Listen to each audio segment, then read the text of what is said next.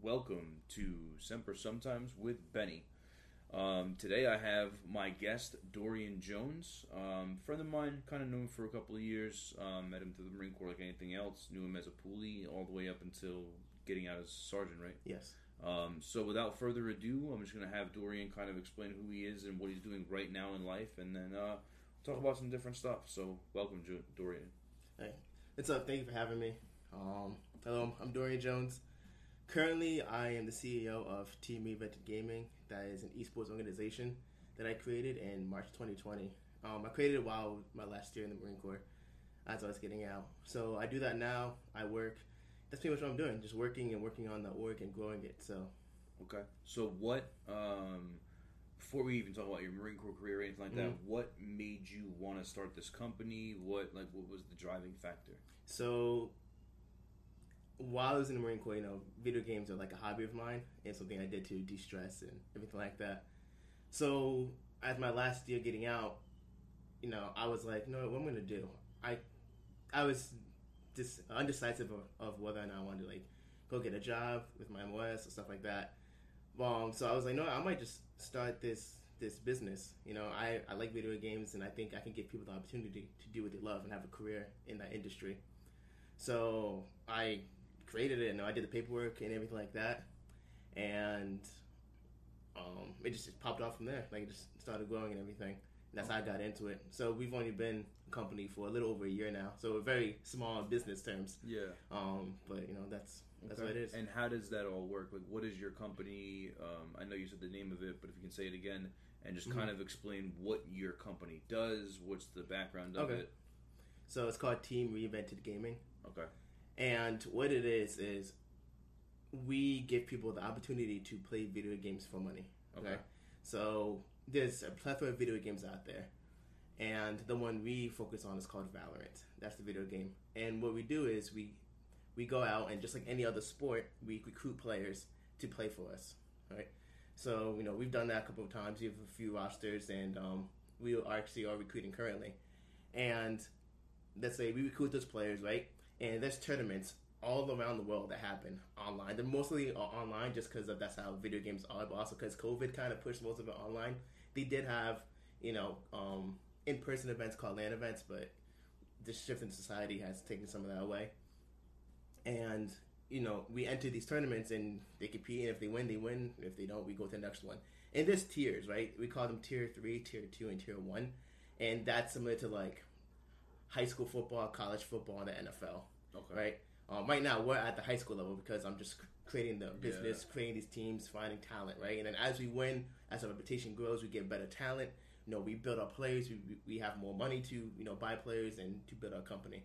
Um, and that, that's kind of how it works in simplest terms in, in yeah, comparison. It's, it's crazy, man, because I never knew, like, that things like that existed. Mm-hmm. You know what I mean? Like, I played video games. I played video games my whole life, but I never knew until I actually met my buddy Morales that this was like that com- that competitive gaming was a thing. I had yeah. no fucking clue that it was like on T V, that there was tournaments like this. Like, because mm-hmm. I, I remember like growing up, I used to go to this. Um, they had internet cafes yeah. all over Brooklyn, and we would all go and hang out. We would play that game Counter Strike, mm-hmm. and I remember that. You know, so it's crazy that now it's become something that's just evolved into what it is. Um, yeah. So that's freaking dope, man. That's that's awesome that you were able to get into that.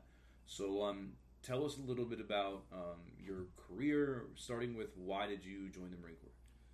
So I joined the Marine Corps because I was in Long Branch. I lived in Long Branch. I was in Long Branch. I was working at Pier Village at a parking garage. And I, you know, was, I had no car. I was skateboarding to work. I was just... just working. I didn't really do anything. Um, I did go to college to West Virginia University after high school, um, but I didn't have no money to go back, so I stayed home for the summer and was working. And then my friend T J was a poolie. Yeah, I don't, I don't know if you remember T J. Sounds familiar. Um, he was a poolie, and I always knew that when if I did join the military, it was going to be the Marine Corps. I, I knew I was going to choose that branch.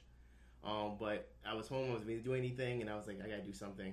And T J was a poolie, and he was like, go talk to the recruiter. And I was like, oh, okay, whatever, I'll go talk. And it was, um, at the time, Staff Sergeant Bowman. Yeah. Um, and I talked to him and everything. And I knew, like, I was smart enough not to, like, you know, go in naive. Like, I knew they were gonna like try to sell me and everything like that. But you know, he was a great recruiter, and he like told me the truth. Like, he he wasn't trying to like reel me in. He was yeah, just yeah. telling me the truth. And I talked to him, and I talked to other other recruiters there. And I think you were there, kind of at, at that time. Yeah, yeah, helping out. Yeah. Um. So I talked to all you guys, and I made the decision. And his, the funny thing is, I was slated to leave January twenty sixteen, right? And I depped in in September, like first week of September. I got a call, like I remember, like October, like like October thirteenth or whatever. And so that's when he called me. He was like, "Hey, you can leave in six days with the M- with the M O S you want." And I was like, "Uh." So I said yes. I was like, "Screw it. Oh, what am I gonna do?" Yeah, yeah. I left, and then six days later, six days later, I was uh, in Parris Island, and. Okay. Uh, And how was that? There. Parris Island or just yeah. in Marine Corps in general? Just, well, first of all, just kind of like, I, I kind of like just to get like, just an idea of like how you went through boot camp, because okay. everybody's so different. Like some people, like I had, I had a dude yesterday I was talking to, um, Rhino, and he mm-hmm. straight out was like, "Hey man, like I've always been a competitive type person, and it really didn't affect me too much, and I kind of just was cool with it." But then you have some people who are like, "Bro, it's the worst three months of my entire life." Like, mm-hmm. so how did you feel going through boot camp? And kind of, if you have any stories that come to mind that you remember, like any kind of funny things that happened, yeah. um, and just kind of tell us. So boot camp for me, I guess the one word, if I had to explain it, was just annoying. Like, mm. I I knew what they were doing. I understood the bigger picture. Like, you know, they have a train that's built us up, break us down, everything like that. I wouldn't. I wouldn't call boot camp fun. Like, I didn't have fun. Like, they trained us and everything yeah. like that. And, um, you know, there were times we wanted to laugh. There were good and bad times, but I don't think it was fun. It was just like, okay, we got to get trained. We have to break our bad habits and learn how to overcome the mental hurdles that we've had for the last eighteen years, right? Um, and they did a great job. And um, but it was just annoying. Like, I wouldn't want to go back. But, you know, I do, and I'm very grateful that I went through that journey and everything like that. Okay. Met friends along the way, and, you know, those... those drill instructors are good people. So, okay. so um, you being an entrepreneur, opening mm-hmm. your own business, would you say, just from the boot camp aspect, is there anything that you can say contributed to the factor of you becoming a business owner, you becoming C E O of your own company? Do you think any of that stems from boot camp? If not, that's fine. Just as a curiosity type thing. I don't know if becoming an entrepreneur um, was influenced because of boot camp. I can say that learning to overcome obstacles and like not being afraid to be uncomfortable definitely came from like being a Marine and going through boot camp and doing my serving my time. Yeah. Um, because one thing the Marine Corps does very well, they put you in uncomfortable situations that you have to overcome. And being an entrepreneur, um, whether that's paying employees or figuring out how to get something secured, there is no other option besides get it done. And that's yeah. the kind of Marine Corps mentality, accomplish the yeah, mission. Yeah. And that's when I'm. I'm really, I'm really resourceful, and I think that's the one thing Marine Corps teaches people very well is to be resourceful, because we do more with less. And being an entrepreneur, you do more with less. So those same traits transfer over. Yeah. Um. Definitely. So I definitely think that's what Marine Corps has taught me, that has transferred over into my entrepreneurship okay. journey. Yeah, definitely. That's what that's what I'm looking for. So um, so move on. Just kind of tell us kind of about your your career, your time in the Marine Corps. Mm-hmm. Um, go over like what what M O S you were, military occupational skill for those who don't know. Um, and just kind of talk about, you know, just your time in the Marine Corps and, you know, how it kind of helped you further on in life and just stuff like that. Okay. So I enlisted in uh, October twenty fifteen, and I got out January twenty twenty-one. Okay. So I've only been out like for like five, six months. Yeah. And my M O S was an O two sixty-one. That is a Geographic Intelligence Specialist. Oh, shit. Yeah, also known as TOPO in like the Marine Corps um, okay. and everything. So... You know, I, I was Intel, and... So what does your M O S entail? Like, what do you... What do so, you in simplest terms, we made maps. But um, that's the simplest I can put it. There's a lot of other cool stuff that we can do, and I can't go really into yeah. much detail. No, yeah. But, um, you know, we know we were known as the map makers. That was, like, our okay. thing. Um, But, you know, that M O S was great. I had no idea it existed. So, like... I'm a recruit. I was a recruiter, and I have no idea what you're talking about. I just know Intel. That's all yeah. I, That's all I know. Yeah. Intel. Okay. So um, they handed us a binder at boot, at boot camp when you go through like your security process and stuff like that, and they were like, "You don't, you know, you gotta take the A S VAB. I was saying they gotta take the D Lab." Yes. And um, I didn't score high enough on the D Lab. It's actually really hard. It's like that's what I've heard. It's it's hard to explain, but um, yeah, I've heard that the test is like There's no way of studying for it. Oh, no, you can't. The test is kind of like a made-up language, and it gives you, like, a deciphering yeah. code. Yeah, or it's, it's like it's like a cognitive test yeah. and, like, an I Q test and everything. Yeah. I've had... It's it's weird. You either score really well or you score, like, meh. Like, because yeah. I had I had a couple people who scored very high on it, mm-hmm. um, and then I had some that, like yourself, like, they kind of, you scored enough to get in and yeah. do it, but not, like, what yeah. you want. Yeah, because it, it just gets, like, you don't want to do it anymore when you're taking the test, because, like... That's Why am I, I here? It's like it's been an hour and a half, and I don't even know what's on my screen. Yeah, that's what I But, um, yeah, so O T sixty-one, and it was good. I learned a different job I'd never heard of before. Um, so, you know, went through the M O S school. It was about eight months. Um, in Fort, It was in Fort Belvoir, Virginia. Um, but in twenty eighteen, I believe, they changed it to Dam Neck, because Dam Neck is where the thirty-ones go, the Intel Specialists, and they moved um, the O T sixty-ones down there as well. Um, so I'm, ha- I'm happy I went through Belvoir, because it's in D C in the Springfield, Virginia area, so that's a nice area. Um, and you're on an army base, so I mean, it's, everything's better on an army base. So that was good. Um, so I went to the schoolhouse for eight months and then graduated in November twenty sixteen. And then I chose to go to J- Okinawa, you know, because we had twenty-one people in my class, and they needed seven per duty station. Um, so they pretty much asked us, so we were fortunate to get asked. Oh, nice. And I was like, yeah, it's it's either, you know, the June, Pendleton, or Okinawa. I was like, I'll go to Okinawa. Why not? Um, so I went there, and great decision. So that's my first time out of the country. And, you know, met people and everything, did my stuff there. I was at third Intel Battalion when I originally went. Mm-hmm. And I was at third Intel for a year until December twenty seventeen. And then I got the opportunity to go to Korea. Okay, before you hop into the Korea yeah. thing, like, this is something that I, I asked my buddy yesterday in the podcast, and I'm, I'm going to ask you the same thing. Yeah. So when he talked about going to Okinawa, the first thing he said was, fuck that place, I hate that place, what the fuck? But you're like, bro, it's a great opportunity. So I'm a reservist, mm-hmm. and the thing that I've heard for the past twelve years Oki's is ass. Either Oki's ass mm-hmm. or Oki's great.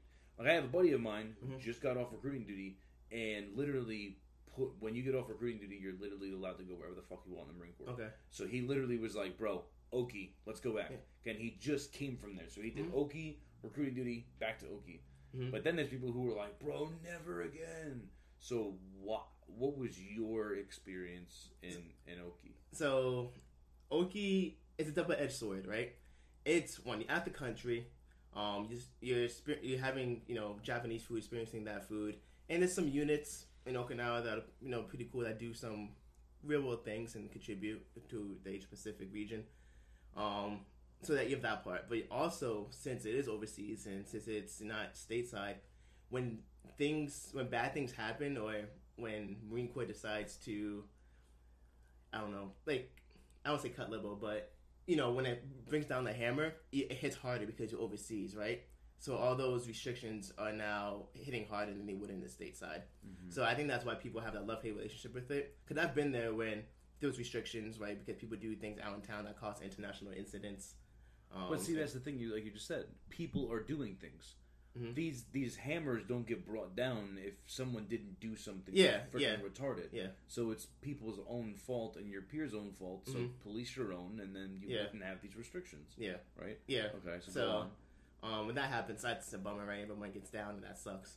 Um, you know, sometimes there's also typhoons mm-hmm. that happen over there, so obviously if it's hurricaning outside, you're not going to do anything. Yeah. And the power can, power does go out sometimes. Yeah. So you're in the barracks with no power in a foreign country. Yeah. Just... sitting there, you know, yeah. doing what to do. Um, but, you know, but there are a lot of opportunities in Okinawa. And this is one thing I always, I always told my Marines when I was in the Marine Corps, and I tell people now, I think the Marine Corps is about taking opportunities. And I do understand that some Marines may not have the same opportunities as others mm-hmm. due to where they're stationed and the job, stuff yeah. like that. But I think if people actively look for those opportunities and take advantage of them, they'll be there. And I think Okinawa is a great one because you can go out of town, you can... You can drink at age twenty legally there. You can, you know, everyone's on that island, so you, you have no choice but to bond with the people around you. Yeah. And um, you can also tra- like, go to other islands as well, right? Yeah, yeah, yeah. You can travel. Yeah, the travel. I, you can go to Korea, Taiwan, Thailand, and it's like no more than two to three hour flights. Oh, and they're wow. cheap. Like, yeah. you go to Tokyo on a weekend, on a, on a weekend, you're allowed to in Okinawa because it's close enough. Yeah, yeah. So, like, it's about doing things, not just sitting in your barracks room and everything like that. Um, So it's not, you, yeah. Is there any? I'm sorry to interrupt you. Is there any experiences that you could share with us, like any kind of fond memories that you have when you were in Okinawa, like any funny stories or just any anything oh, that anything that you enjoyed while being there? Like, like I've never been there. So. I think. I mean, you know, going out in town is cool. You know, you you have you have drinks, you go clubbing, all that stuff, go to bars. Um, I mean, one thing I really do miss about Okinawa is the food. Just okay. having the food, like the food over there. It's just really good. The thing about Japanese, they do everything to perfection. If you study like their history, like they are perfectionists in everything they yeah. do. And um, the food is just amazing. They have ramen, the beer, this beer called Orion that I really like that you can only get in Japan. Okay. Um, it just that's what I really liked. I really liked like experiencing the, the different culture and seeing you know how they do things, stuff like that. Um, for funny stories, let me think about what I can tell you or what like what happened. It, a lot has happened. And I kind of forget things over the years that have happened. I mean, I don't know. I, I just I met some some good people in Okinawa, some good Marines, uh, my friends till this day. Um, so you just formed some strong bonds. Yes, yeah, strong relationships and everything. Um, I was T A D a lot, so I was I I never lived anywhere for more than six months. While I was in the Marine Corps. Oh, I'm, shit. Like, I'm being serious. Like I moved every six months, um, just going T A D, PCSing, PCAing, like just moving. Um, so. Yeah, so that's how my life was. And it wasn't until my last year that I actually got out of Asia, like I P C S'd out of Okinawa to Bahrain, but we, we'll talk about that in a little bit. Um, but yeah, Okinawa was just a good time. It was just a good time. Just met some good Marines, some good people, okay. and just, just chilled. So realistically, to sum it up, you would just say, like you said, you told, you told your Marines, just take every opportunity you can. Yeah. And, that, and I, I agree, man, because there's so many people that I've met in the Marine Corps in twelve years that just don't do that. And then they get out and they're like, bro, I didn't do anything, I didn't see anything. And it's like, well, because you didn't put yourself in the right predicament. Now, mind you, at the same time, like, there's a lot of people who the opportunity was just wasn't given yeah. to them. Like, you know, there are a lot of people who just never deployed. Yeah. You know, it's like, hey, man, you joined at a time where there really wasn't anything going on, or your M O S wasn't needed, or whatever. Mm-hmm. And there's simply nothing that you can do about that. Um, okay, so move on. You left Okinawa. What happened next?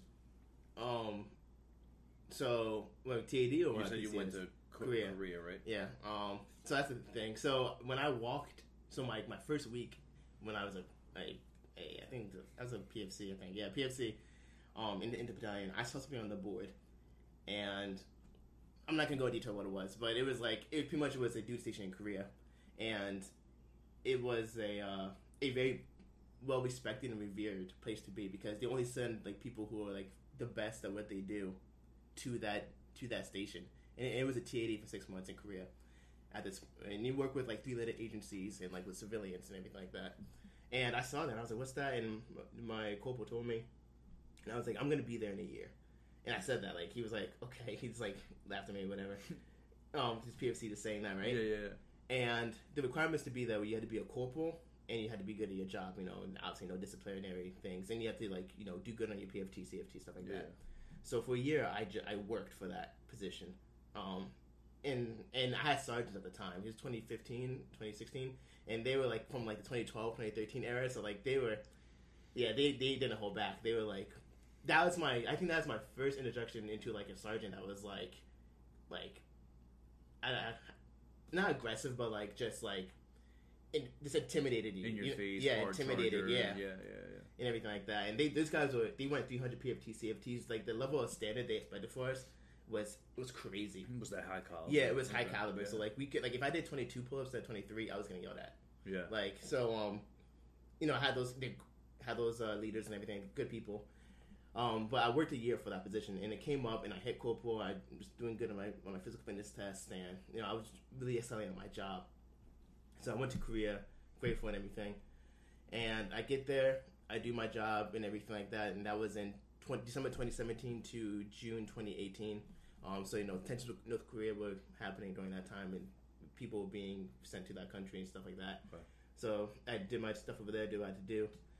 And then I come back to Okinawa, and that's in July of twenty eighteen, back to Intel Battalion. And then my gunner hits me, he hits me up. And he's like, hey, do you want a P C A to division, to third Marine Division? Um... Because they, they only had one person doing my job over there. It was a, at the time, it was a staff sergeant. Um, and he was like, he needs help, you know. So I was like, sure, why not? Why not? Yeah. And um, I think that was the first time in my M O S when I P C A'd the third Marine Division that I was kind of like in charge. The Staff Sergeant was there, but he was doing, excuse me, more stuff and SEAL things. Yeah. So I was being pretty much the one doing my job, and that was good. That was good because now I was like independent in my job, and you know, I had the respect of my leaders, stuff like that. And I was learning and, you know, doing it. So I was in division for six months from, well, five months from July twenty eighteen to December twenty eighteen. And then December eighteenth, I got the opportunity to P C, not P C, uh, to go T A D to third Marine Regiment. Yeah. Um, in Hawaii. Oh, so, nice. yeah, so I went T A D to third Marine Regiment in Hawaii for six months until May twentieth, twenty nineteen. And that was cool because I was with the infantry regiments and everything like that. So um, Victor one three, Victor two three, three three, and um, once again, I was the, I was now I was the only Marine on that base who did my job on on K-Bay. Oh wow! So um, that, so all the other units there, like the other mags, and then they all came to me because they were like, "Oh, we want aeronautical charts, we want all this stuff." I'm like, "Uh," okay, I'm supporting all these different units, great experience and everything like that. So how um, how many? So right now you're a corporal. No, or you did you become a sergeant? So I was a corporal when I was at Marine. Okay. Regiment. So as a corporal, mm-hmm. you're on you're in Hawaii, yeah, and you're dealing with all these different units. How many? What number would you say? Like how many Marines were you dealing with? Like how many Marines were you in charge of supporting? Oh, I can, I, I don't know. Three battalions, like definitely, definitely the regiment and all the infantry units under it. All the battalions, wow. Three battalions under it so, at the very least. Damn. So, again, going back to the entrepreneurship, going back to the business, that right there was your introduction to being able to run that many people, being yeah. able to support that many people, and eventually led to you opening up your own business. Yes. Okay. So, go. I'm sorry to interrupt you, but go back to oh, no what worries. You're saying. Um, so, yeah, the only Marine doing my job on that base. So, you know, when they heard when they heard I arrived, they were ecstatic. They were like, oh, my God, this guy can do this. Finally, somebody. And, like, I was, it was crazy because... I would oh, and here's the thing. I was only the second Marine ever to be to do my job at that unit, at Marine Regiment, because the Marine Corps didn't have that uh, M O S slated. Yeah. For in its T O and its table. In its, yeah, yeah, yeah. And yeah, it didn't have it slated, so they were sending us T A D to try. That was the Marine Corps' way of trying to figure out like how we would fit into the M O S. And you know, the people they sent there once again had to be good at the job and had to actually be able to contribute to it. Yeah, yeah, yeah. So you know. Um, When I got sent there, you know, I just, they didn't even know what I could do, and I showed them all these things. They were like, oh my God, like, you can do this? And I was like, yeah, so, um, I think that definitely helped out and everything, but that was, that was a great experience, um, and everything like that. And then after that, I left Hawaii June twenty nineteen, or May twenty nineteen, June or May, and went back to division, was at division for six more months until, uh, December twenty nineteen, yeah. And then, oh, more like, I think January, February twenty twenty, actually. Then I P C S'd to Bahrain. And, um... How was that? How was Bahrain? I've heard I've heard amazing things It was about good. Bahrain. It was good. It was interesting. You know, we all talk about the Middle East. And like, you know, you, you want to, you know, do your time over there and everything yeah. like that. Um, you know, Bahrain is nothing like Iraq or Afghanistan. Like, you yeah. know, it's more tame. Um, but it was definitely great to be in that A O and, like, contribute to the stuff happening over there. Um, but it was a good time. Bahrain, it, it's fun. It's fun and everything like that. I didn't really do. I didn't really go out party like that, like that, because that's kind of end of my contract. I was already in for over four years at that point, so I got all that stuff out of my system. And drinking, I didn't want to. I didn't want to drink anymore. I did that, and we could talk about that a little bit. And I didn't want to do that, so I kind of stayed to myself, just did my job. And that's kind of time I was thinking about whether or not I want to be a realist or not. And, um. I didn't. Obviously, I didn't realist. Yeah. What? What? Um. So that's a question that I wanted to ask you is, and another standpoint that I'm trying to get at, um, is what when you were figuring it out and you were the, it was that time of your career mm-hmm. where like, hey, it's it's either I'm going to get out or I'm going to stay in. Mm-hmm. What? Number one, what was going through your mind, mm-hmm. and then number two, what what was the ultimate determining factor between you know what I'm just going to get out and go mm-hmm. open up this business and go do this? Because I know you said that, that your last year-ish in the Marine Corps was yeah. when you started to open up the business. Yeah. So what was kind of going through your mind? Like why? Like hey, I should stay out. I should stay in. I should go. What what, what was going through your mind? So no, the first thing I asked myself was, did I accomplish everything I wanted to? And I did. I did. I literally did everything I wanted to. Um, I had medals. I had ribbons. I didn't live anywhere. I, I traveled, you know. I was respected in my in my M O S. Mm-hmm. I was a sergeant at that time, and I P C S to uh, Bahrain. I got promoted in Hawaii to sergeant. Okay. Uh, and um, I did everything. So I was like, okay, I did that. And I, if I would have re-enlisted, I was even going to go to MARSOC to do my job because um, that would, they were really pushing that as like initiative. They needed like the, the support M O Ss to go there, or I was going to be shut down my schoolhouse. Um, those were my only two options. Because um, I really didn't want to get histed. um, and I, I was thinking about it and everything like that. But also, I was very fortunate. I took a lot of opportunities, but also took a toll on me physically and mentally. Um, you know, I I I worked hard, but I never took a break. Mm. So I started burning out. And I knew mentally that it was happening. And okay. physically it was happening. I started burning out. Um, because I didn't I didn't take leave. Like, I didn't take leave for like literally three years. My mom saw me when I was twenty, when um, oh, when I was twenty, and then she saw me again when I was twenty-three. Oh shit! So like, I didn't so go back to the United States. Yeah, I had, yeah, I didn't. Like, this is the longest I've been in the United States in the past five years, and I've only been in the United States for five months. Crazy.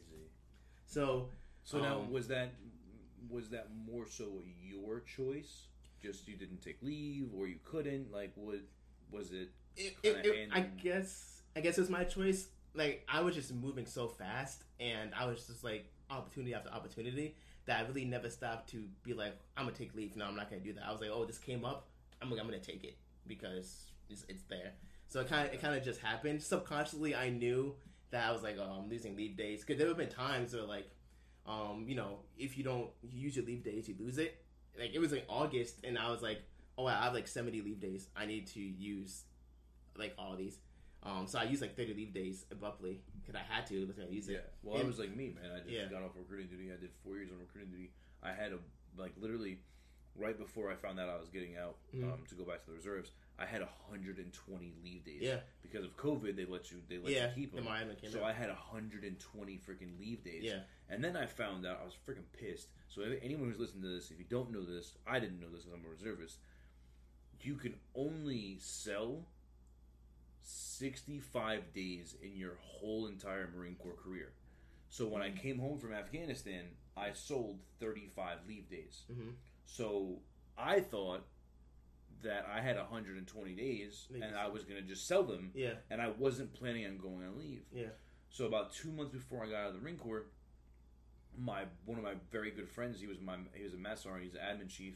He hit me up. He's like, "Hey man, you you I'm looking at your shit, and you're like, you have one hundred twenty days of leave." I'm like, "Yeah, I'm selling it all, Master." And he's like, "No, you can only sell thirty because you already sold thirty-five." Mm-hmm. I was like, "Are you fucking kidding me, bro?" Yeah. So I literally just sat home for three fucking months and yeah. did absolutely yeah. nothing. It was the best time of my yeah, life. Yeah, it's good to get paid, but yeah, to just chill. And then I sold the other thirty days, so I made money off that.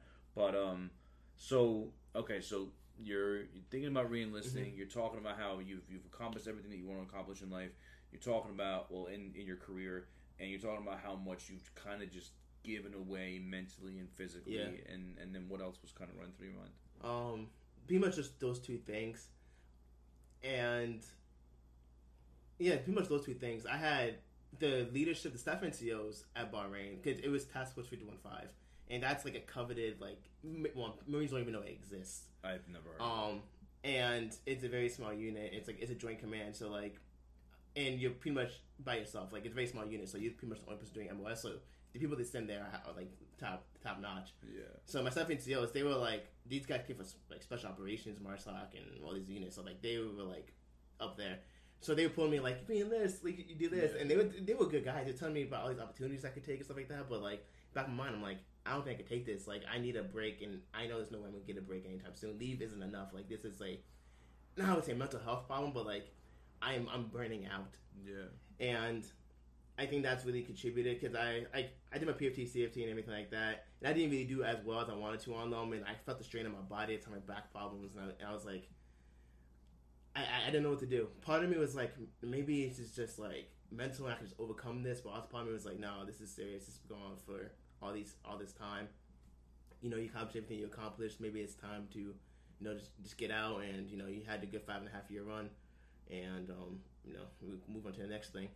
Okay. So, so, how do you feel now that you made that decision, now that you're out? It's like six months, you said? Yeah. Okay. So, how do you feel now? You know, six months later, you're out of the Marine Corps. Do you miss it? Do you You know, like what's what's I miss, your? I miss it a little bit. You know, it was good. It was it was simple. It was simpler times. You know, you wake up, go to work, work out, yeah. and that's pretty much it. You don't have to worry about money. You don't you don't have to really worry about where you're living, stuff like that. Yeah, yeah. Um, and you were doing something that had purpose and had meaning that actually affected things, right? Yeah. Um, so I kind of missed that, and obviously my friends and everything like that, people I met. Um, but, you know, there is a, a weight off my shoulders being out. Um, while I was in the Marine Corps, you know, you, it's not just, it's not just go to work. There's a lot of other things behind the scenes, unless you're a Marine, you don't know about, that you have to keep in mind. Yeah. Like, courses, certificates, all that stuff, all the... P M E Complete. P M E Complete, like, all that stuff. That's what I really didn't like about the Marine Corps. I hated, like, worrying about, like, the back end. Like, Marine Net courses, all that stuff. I'm like, I just want to do my job. Yeah. And work out, and that's it. Like, yes, I I know not to sexually assault people. I know not to do this stuff. Like, I understand why they're doing it because some Marines are doing bad it. people. Yeah. But I'm like, ah, it's very frustrating. Yeah, yeah. But that, that I wasn't. I didn't get out because I was like, screw Marine Net. No, I was just like, um, yeah, all that stuff just took a toll on me, and I decided to get out. And the the esports thing, it didn't. It wasn't like, okay, I'm gonna get out. I'm gonna create this company. It was like, I was playing video games on my off time, you know, relaxing and everything like that. And I created, and if you if, if you're not in the esports industry, you probably won't understand, but there's something called Discord. Yeah, I heard of it. And I created a server on Discord called Team Reinvented Gaming. Okay. And what that is. Where did the name come from? I just created it in my mind because I was like, you know what, um, what what can I be different? And I knew that I wanted to. In so when I created Discord, I had the notion in my mind, like, okay, I guess I would create this a company if I if I ever gets any traction. So I was like, okay, if I would to create this into something, what would I call it? And I was like, oh, Team Reinvented Gaming, because I want to reinvent the industry. And um, obviously, I made sure it wasn't taken and everything. Yeah. But I created it. It was off the tongue, and um, I got a logo created for it and all that stuff. And I created the Discord server, and people started joining the Discord server. I met people from E U, from Asia, from Bahrain, from America, everything like that. Yeah. And um, that Discord server started taking off, and then in so c- people that you had met throughout your career, you were also on like Discord with. Yeah, there's Marines, there's strangers. That's it, crazy because like my that. boy, my boy Mo, um, he's on Discord and he mm-hmm. plays all like dude he he plays Mortal Kombat like it's his life. He has a mm-hmm. Mortal Kombat tattoo. Oh, wow. He's like a, he's top notch. Like he. And but he plays like he plays um, like Call of Duty. He plays um, yeah. what's that other game? The one that's on the other game. Oh shit, I don't know. But he plays all those types of games, and um, he's on Discord all the time. And it's crazy because he's like, bro, I've met so many people in my lifetime in the Marine Corps that I literally just play with them, and it's like we're hanging out right next yeah. to each other. And he uses Discord too, so that's crazy. But yeah, yeah. So um, yeah, Marine strangers, everybody, um, joining my server. And Discord server is pretty much like the, it's like the Facebook of the esports industry. Like everyone's on it, and if you have a following on that, you know you're getting pretty well known. People, you you can leverage that, right? Okay. Um. So I do that, and at and kind of in conjunction as I was doing that, m- my thoughts about the Marine Corps and whether, whether or not I was going to be enlisted were happening. So they were kind of happening at the same time. It wasn't like one caused oh, the other. Okay. So it was just kind of like yeah. So yeah. when I decided to get out, I was like, okay. Cool, I'm going to get out. What am I going to do? Am I going to get a job, a federal job? Or am I going to, you know, run this company? Or grow Team Reinvented Gaming into something tangible? Yeah. And I was like, I'm gonna. I think I'm going to run this company. I think I'm going to go Team Reinvented Gaming into something bigger. And, um, you know, I got out, and that's what I did. And then as I was in, during that year before I got out, Um, you know, I started recruiting staff members, like employees. I started, you know, building the foundation of the company, meeting people, and started growing and everything like that. Um, and so by the time I got out, we already had like a small staff team with me and everything like that. So I got out and I kept that going and kept doing it to this day and everything like that. Damn, that's so awesome. So what is, um, what's your goal with, with the company? Like what's your... You know, like if you look at like a year from now or two years from now, like what what is your ultimate goal with the with the ultimate goal yeah. is to be a dynasty in like the esports era. So it's think of an esports organization that's like the term as an N F L football team, right? Okay. Like in New England Patriots, you have the owner, right, of the New England Patriots, and you have the head coach. Like I'm pretty much like the owner of the New England Patriots. I own the the organization, yeah, and everything like that. So my goal is honestly just to be a dynasty, win as many competitions competitions as we can win, and also bring new capabilities to an industry that aren't already there, and being in twenty twenty-one and with the new technology coming out, um, I think I could do that well. And just, and since the industry isn't mainstream, nobody has really built it up to the to its potential yet, right? So I hope to be that person that can definitely introduce new concepts and new and better ways to do things in the industry. So that's that's all. That's what I hope. That's all. What um what advice would you give to anybody that is two types of people? Anybody who's getting out of the Marine Corps right now, mm-hmm. or in that moment where like, hey, I'm either going to get out or I'm going to stay. Mm-hmm. What what advice would you give them? All right. So I would say this. Thing is, don't don't feel bad for wanting to reenlist, and I think a lot of Marines shame Marines for reenlisting, and that's stupid. Because if somebody's happy in the Marine Corps and likes their life, why why would you shame them for that? Yeah. Like I have Marines who I, I have friends who are Marines who who are gonna do twenty years, yeah. And then I have Marines who want to get out tomorrow. So, um, I'm like, cool. If you want to stay in the Marine Corps and you're a Marine, you know, that's like, well, people are gonna laugh at me or think I'm stupid. Screw those guys. Yeah, like, be if you're happy where you are, be happy where you are, and take yeah. advantage of opportunities ahead of you. There's no shame in doing a Marine Corps career. Yeah, you know, you, yeah. you, it doesn't make you less, or it doesn't make you better of a person. You know, just yeah, do that. Just do what you want. Um, to do. And for the ones who want to get out, um, make sure that's what you really want to do. Understand what that entails. It's not easy. Um, it's, it is a shift, you know, in culture that you have to understand. Like, um, you can't curse all the time. You can, um, you know, you, there's more responsibility you have to take for certain things. You know, um, it's a different way, different way of life. Yeah, it's just it's just a different lifestyle. Per, yeah, best way to put it, different lifestyle. So you know, if you want to stay in, don't feel bad for staying in and make that decision and have a great time. If you want to get out, make sure that's what you want to do. Understand it. Make sure you have a plan. Um, don't just get out and sit on your couch for three months. Like, still take care of your health. The Marine Corps teaches you things to be successful in life. You just have to, like, put your ego away and be like, okay, yeah, they were right. Like, you know, make sure you work out, make sure, you know, you're responsible, you take care of yourself, and everything like that. And okay. I think if you just do that, if you decide to get out, you'll be fine. Okay. And then so, what, um, kind of capping it up, what would be some advice that you would give to somebody that's looking to become an entrepreneur, that's looking at becoming a business owner? Like, do you have any advice for that person? Kind of like uh-huh. myself. Like, hey, I just started yeah. this podcast. Just jumping into it, yeah. Like, do you have any advice for people like me or people like who? There's a lot of things. Yeah, let's go. Let's see. Um, my no, like, what's my number one thing for somebody just starting out, like who started from scratch currently? I would say just me. hmm, I'm trying to figure out what the best way to put this. I would say one. It's not easy. It it really is hard. Um, it, it it's more difficult when you have employees because I have to figure out how to pay my employees every two weeks. And I have money, like, I have things in place to make sure, yeah, but, yeah. like, there's times, like, there, there was times, like, I mean, a few weeks ago, I only had, like, sixty cents to my name. Oh, shit. And, and that's, like, that's real, that's real shit, you know? And that's the stuff that about entrepreneurship people don't tell you. And it's not because I didn't blow my money drinking and partying, no. Yeah, like, yeah. there's expenses and everything, bills, you know, business expenses, running a business is expensive, stuff like that. And I, and I figured out that I have money now, and I'm good and everything, but, you know, that's sometimes the reality of what it is. Um, but my thing is just keep pushing forward, and if you can, if you can believe it, you can achieve it. Honestly, that's that, that's what I believe. I think anything in this world is possible. It's just a matter of how, how hard you want to work for it.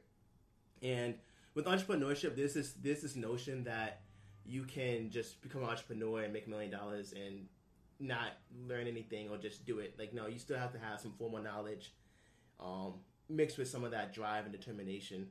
You know, so I think I think for some entrepreneurs who are starting out, don't get into the mindset of like school school and like I'm not gonna go to school or get a job. Like, no, you have to get a job while you're being an entrepreneur because you need money to fund yeah. your ventures and to pay your people. Yeah. Like right now I have money in my bank account, like in my savings account, but also in working DoorDash, and I have some business some business deals and ventures I'm going to be diving down to pretty soon that are also going to pay me.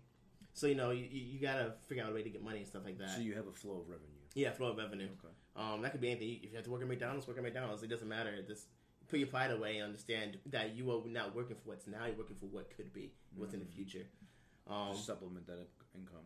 Just yeah. That money coming yeah. That flow. Also, be resourceful. Um, you just have to figure out how to get things done um, with the amount of knowledge you have currently and with the things at your disposal. At, at your, uh, at your, um, your disposal. Yeah, yeah, disposable. Yeah, something yeah, correctly. Yeah. Um, yeah. And also, the other thing is, don't, don't, uh, Ask, not ask for help, but, like, learn from other people. Like, you ask people things. So people think people know things you don't know. So, like, if you don't know how to do electronics, or you don't know how to do accounting, or you don't know how to set, set up a studio, or whatever, ask yeah. people, because people know things you don't know, and learn from them. Yeah. And I think people are, um, they give out a lot more knowledge than I think people understand. Yeah. So, yeah. Um, bro, it's funny because um, I was doing this freaking redoing this garage, and yesterday my boy was helping me out, Matt, mm-hmm. and um, he something so stupid as I, w- I had a P V C pipe mm-hmm. cutter in my hand, mm-hmm. and I was using it, right? And I think I'm doing this thing beautiful, and he comes over to me and he just touches it, and I'm just looking at it, and I'm like, bro, are you effing kidding me? Like, I've been doing this thing a lot harder, and all I had to do is just this. Yeah. And then he looks at me and he's like, hey man, look at all the knowledge that you just got from giving me a chicken wrap. And, and I had just bought him a chicken wrap for lunch. But it was just funny, man. Like like you're saying, man, don't be afraid to ask people things. Yeah. Like me, I'm not. Like, I was just asking you when you walked in, mm-hmm. hey bro, if you have any advice, if you have anything. Because I, at the end of the day, people naturally want to help other people. Yeah. And, and if you have something that's going to be able to help me, or I have something that I believe can help you, and also just be be able to receive corrective criticism. Yeah. Like, don't don't think that you're the best, because you're not. There's somebody out there who's better. Mm-hmm. There always will be. And just kind of, like, you know, allow yourself to be molded and, and, and just learn daily. Exactly. Um, do you have anything else that you want to leave off with, or any other thoughts or anything that you want to get out? Um, I think for entrepreneur thing, if you are an entrepreneur and you have employees, um, put them first. And that's kind of what the Marine Corps teaches us, to put your, you know, junior Marines ahead of you and everything like that. But yeah, put your employees first, because when running a company, they you might be the C E O or the founder, but like they are responsible for the daily operations.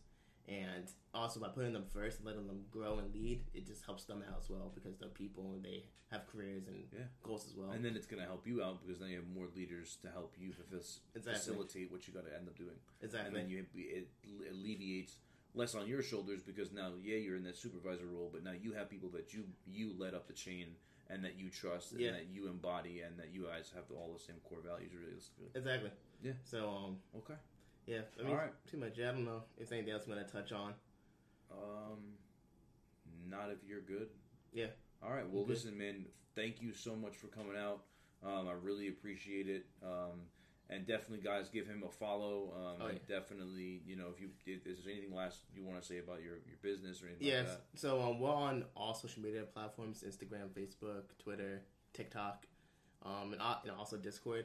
Um, you can follow us. If you, if you literally go on Google and type in Team Reinvented Gaming, or just go to team reinvented gaming dot com, you're going onto our website, and then you'll see everything you need to know about us, our social media links. Okay. Awesome. Um, I'll um at the, when I when I publish this one, um what I'll do is I'll put it on the Facebook. I'll tag you, and then I'll tag the Team Re- Team Reinvented Gaming, um and then we'll just go from there. For sure. All right. Well, thanks a lot for coming out, man. I really appreciate it.